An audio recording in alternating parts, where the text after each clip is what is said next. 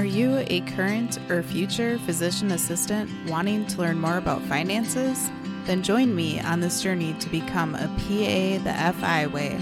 Hi, my name is Kat, and I'm a practicing certified physician assistant who will be your host.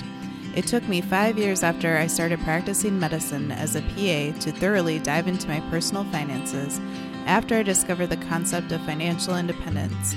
I want to use what I have learned to help you avoid some of the financial mistakes that I have made while sharing some of the financial wins that I have had along the way. Join me as we discuss financial strategies to guide you to becoming a physician assistant on the way to financial independence.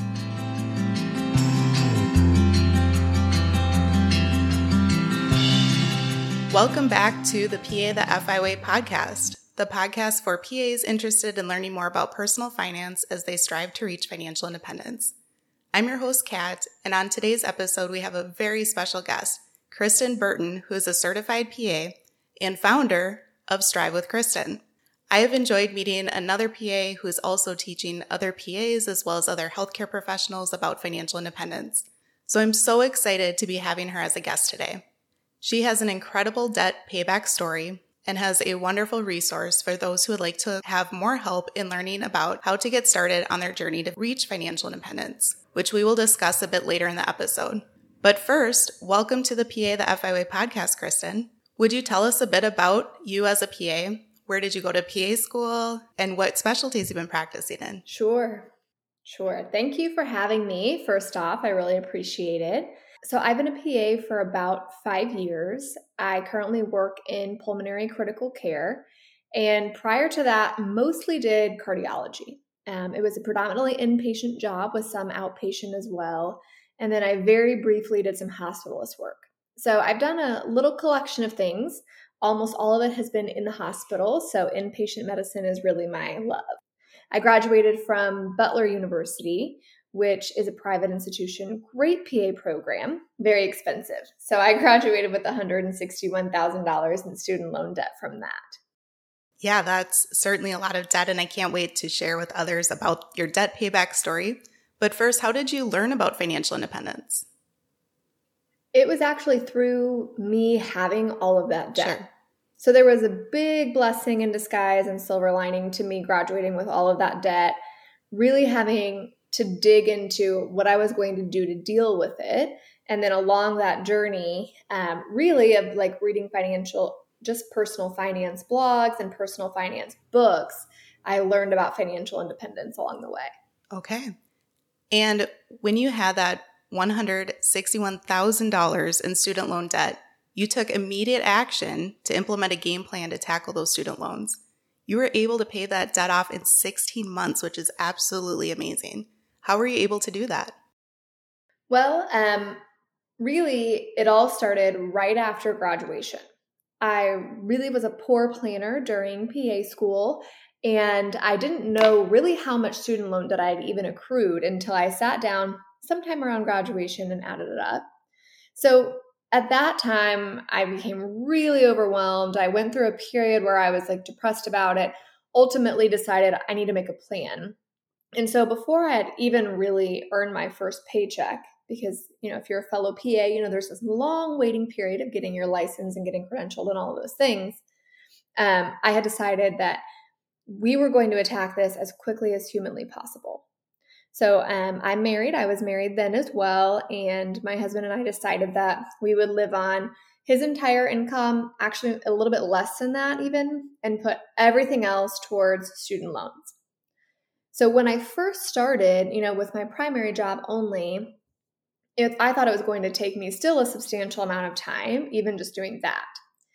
Then I slowly came around to, you know, I can increase my income. I could potentially pick up one or two shifts a month and um, make more payments that way. And then as we started that process and I started to see progress and see the student loan balance coming down, I realized like, wow, I could go crazy. I could work a ton for a very short period of time and get this completely taken care of. So that's what I decided to do. That actually wasn't my initial plan at the beginning. And when I first started, I would have never dreamed I could have taken care of it in 16 months. But um, I became addicted to the process, kind of. And about halfway through, I just said, it doesn't matter. Um, whatever the extra shift is, you know, weekends, nights, holidays, I will work it and I will put all of that money towards my student loans, which is exactly what we did. That's amazing. It sounds like it was probably an ambitious and somewhat difficult process, but it's great that you did that. Did you feel like you started noticing any symptoms of burnout during that process? And if so, what did you do to try to help with those? Yeah, of course. You know, anytime you go through a season where you're working a lot, whether it's in a PA program and you're working in terms of studying or, you know, working extra because there's a global pandemic or whatever it is, burnout is a very real thing. So, over the years, I've learned my own little tricks that work for that. I have a few like key podcasts that I listen to that really motivate me. Um, I have sort of a selection of books that I tend to go to that tend to motivate me as well. And then I always make time for exercise, even if it's 20 minute workout. And by staying consistent with those things, doing the podcast on the commute, they it helped me to kind of mentally stay focused and doing well, even though I was in a season of working really, really hard. That's awesome. So, how long was that season for you where you were working many hours a week? And was it about, was it 80 hours a week on average, you had said before? Probably. And it was at least a year. So the whole thing took about 16 months. And I was working extra at the beginning, but probably the whole last year of that, I was working a lot extra which, you know, I looked at it in terms of doing my own little residency. I know plenty of physicians, pharmacists, and now PAs that have done residencies or fellowships and worked 80 to 100 hours a week. And so I kind of looked at it that that was my that was my little residency. I would spend all of my time in the hospital. I learned a lot that way because I saw a lot more patients and in the process was able to increase my income enough to make a huge payment uh, make a huge dent on my loan that's great so there were financial benefits as well as professional benefits in growing your career as a pa that's awesome then after you paid off all that student loan debt in such a short amount of time you and your husband focused on paying off your mortgage which i believe you were able to pay off before you turned 30 is that right yes so my husband was 30 by about two weeks sure. when we did it and I hadn't turned 30 yet. That's awesome. Um, I get a lot of questions about that. That was our decision. It is definitely not the best thing to do for everyone. So I want to preface by saying that um, we had purchased a foreclosure when we bought our house. So our mortgage was much lower than the average mortgage. We also live in a low cost of living area and we had been making increased mortgage payments for a while. So what was left on our mortgage balance was not a substantial amount of money. And while we were doing that, we were investing at the time about 18% of our income for retirement. So I don't want everybody to think that necessarily paying off the mortgage next is the right move. Sometimes the right move is investing. And if you are paying off your mortgage, you need to be doing at least 15 to 20% for retirement while you do it. But I'll tell you what, it is really, really nice to have absolutely no bills we love it. We love it. We have, you know, like insurance and utilities and things, but it costs very little for us to live, which is very nice. That's amazing. So much of your journey to financial independence is about you trying to figure out what you value. And it sounds as though you and your husband valued being debt free pretty early in your life and in your career. So if that's what your choice was, then that's amazing because I'm sure that that relief afterwards is indescribable. So that's great that you guys did that. And then you and your husband are now expecting your first baby girl, which is super exciting. Congratulations. Thank you. And so, has your plan to reach financial independence with expecting your daughter changed at all? And if so, in what ways? Mm-hmm. Not really. When I think of financial independence, everyone approaches that differently. For some people, it means like, you know, at 38 or whatever age they would like to hit their big number at, that they never want to work again. That was never either of our intentions. We both really enjoy work, but we would really like the option to make work a lot more flexible and a lot more centered around our passions than what pays well. Sure. So for me, that's the goal. And we were planning on hitting that in our mid 40s. Now, when I had said that, that was based on, in my mind, us lowering our investing rate over time. So, for quick reference, a lot of people will give you a rough estimate that if you invest 50% of your income, then you'll hit financial independence in 15 years. Now, we've been doing way more than 50% of our income actually. So for the past, you know, year and a half or so, we've been doing quite a bit more than that. And once we have, of course, a child, our childcare will add an expense, as will all of her stuff. And that savings rate will go down some, probably below 50%. But regardless, we should still hit that somewhere in our 40s. Again, it's not that we don't want to work. Um, I'm not against people that don't want to work anymore at a certain age, but I don't think it's my style. And I have reservations about setting an example for a family, like for kiddos, that you don't need to work sure. for money. And I know that it's like you did work for the money, but I just I have concerns, personal concerns about that, and plenty of people have navigated around it, but it's my concern. So I think we'll still probably continue to work. Work will look a lot different, and work will hopefully be something that allows for a lot of family time. But we still plan to have a very high investing rate, just slightly lower than where we're at right now. Yeah, that's great. I think that it's wonderful to try to lead with example with your future kiddos so they can see that you guys are both hard workers. So I think that's a very great decision. And then I think too that it opens you up to the possibility in the future that if you do need to dial back quite a bit on work or if, you know, something happens that you unfortunately can't work, then you are completely covered with finances. So you guys have worked really hard up front in your lives and in your careers to be able to plan for the future so that you'll be able to be taken care of. Exactly. And I think any of us that work in healthcare are fully aware of the fact that we are not all afforded the ability to work as long as we plan to work. So, having the financial capability for that not to be a disaster if it occurs is really a huge blessing because the reality is, you know, people's health status changes throughout their lifetime. And even if you intend to be full time, you know, employed for the next 40 years, that just may not be an option for you. Yeah, definitely. And then besides practicing as a critical care PA, you have also mentioned on Instagram how you have several other streams of income besides your primary role. So, which of these have been some of the most enjoyable, the most interesting, the most fun, and how did you get into these roles? Um, great question. I feel like I've done kind of a lot of different things, some a little, some a lot.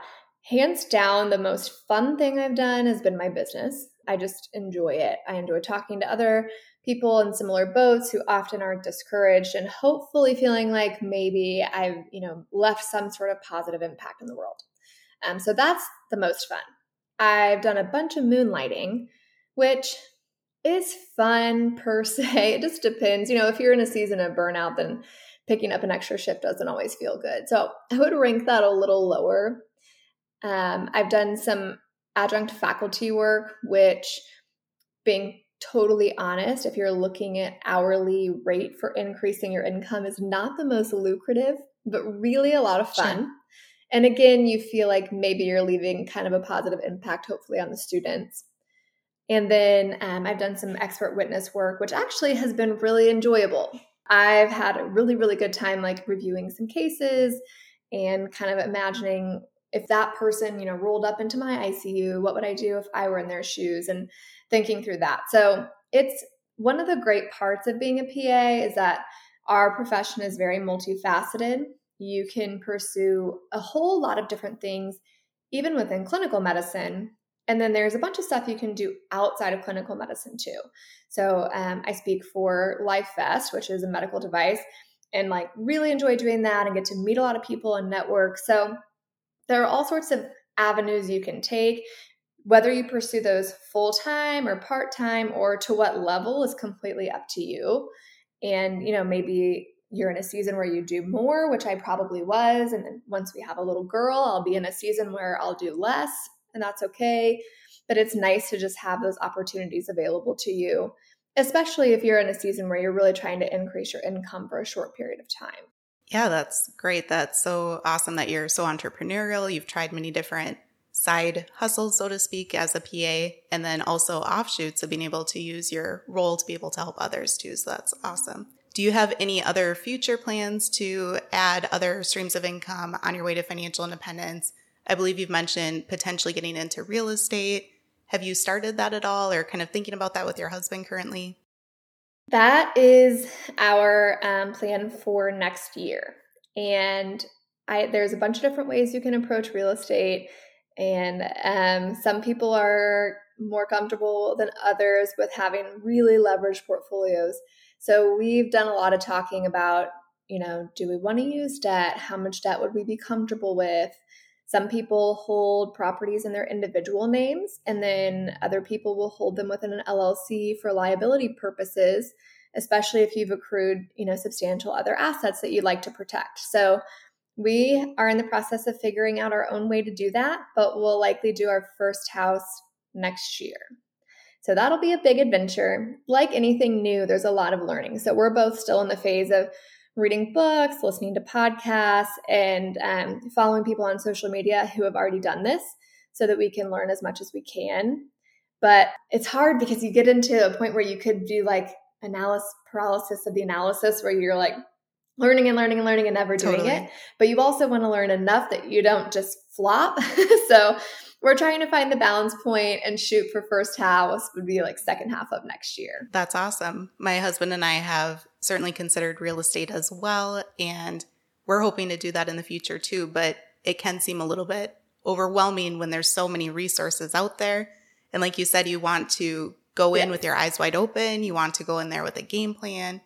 And, you know, there's money that you have to put down on the line. So you're trying to figure out how to balance right trying to invest another way so it'll be very interesting to see you know what you end up doing next year and then we'll see if and when we get into real estate as well so that's an excellent form of additional income that people can use on their way to financial independence Absolutely. And plenty of people do it very well to the point that their investment real estate alone provides their financial independence. So there's a lot of potential growth there, but like we said, anything, you know, new requires some learning. So definitely. You just have to kind of figure out what you're doing. Yeah, for sure. And then as you mentioned, you have your own business. It's called Strive with Kristen. And you have launched a course that's especially for new grads in healthcare, including new PA grads. So tell us a bit about the course, what types of information new grads can learn by taking the course. Sure. I basically made a course with everything that I wish someone would have told me when I graduated because I didn't know really any of this stuff. And I think that most new grads, whether you're a PA and P pharmacist, don't. And most have similar questions being, what approach do I take to my loans? Do I do PSLF? Do I pay them off quickly? Do I pay them off slowly? What does it really mean to refinance or do a consolidation? Are those the same thing, different? All those kind of questions.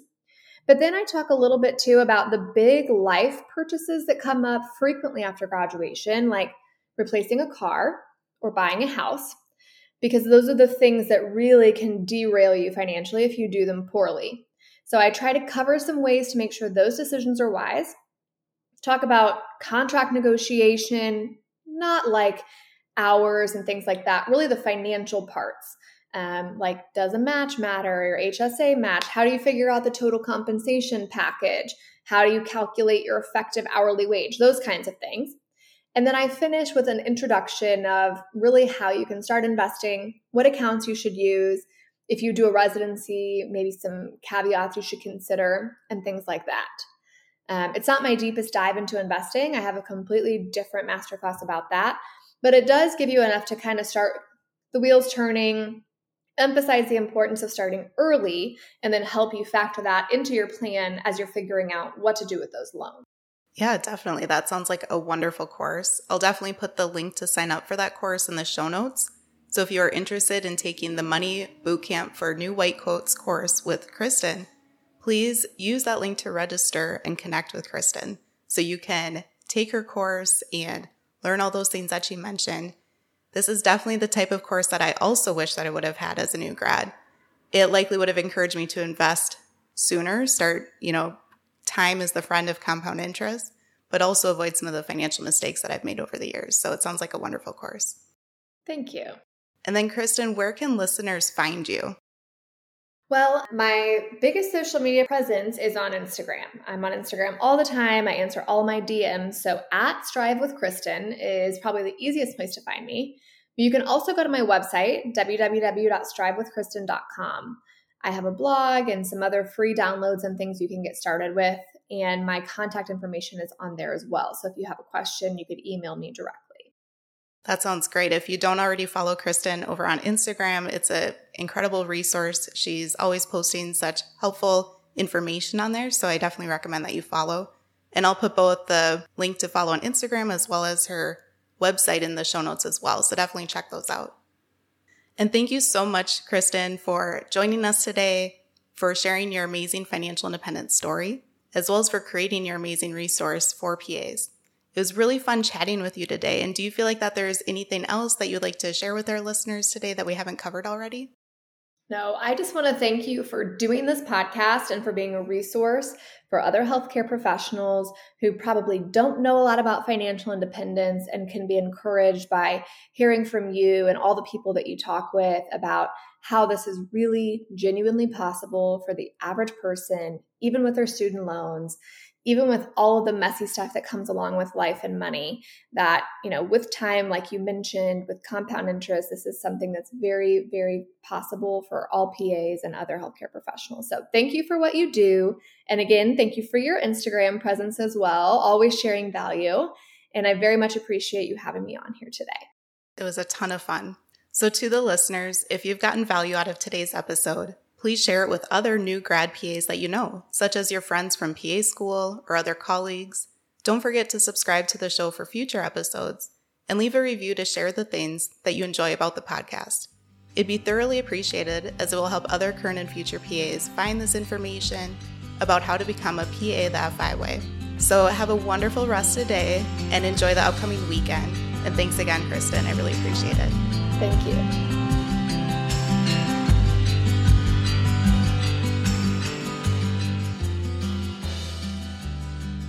Thank you for tuning in, and I hope that you decide to continue to join me along this journey of becoming a PA the FI way. Please take a moment to press the subscribe button on the platform that you are listening to this on, but more importantly, consider sharing with another current or future PA that could benefit from the information that we reviewed in this episode. Take care and have a great rest of your day. Until next time,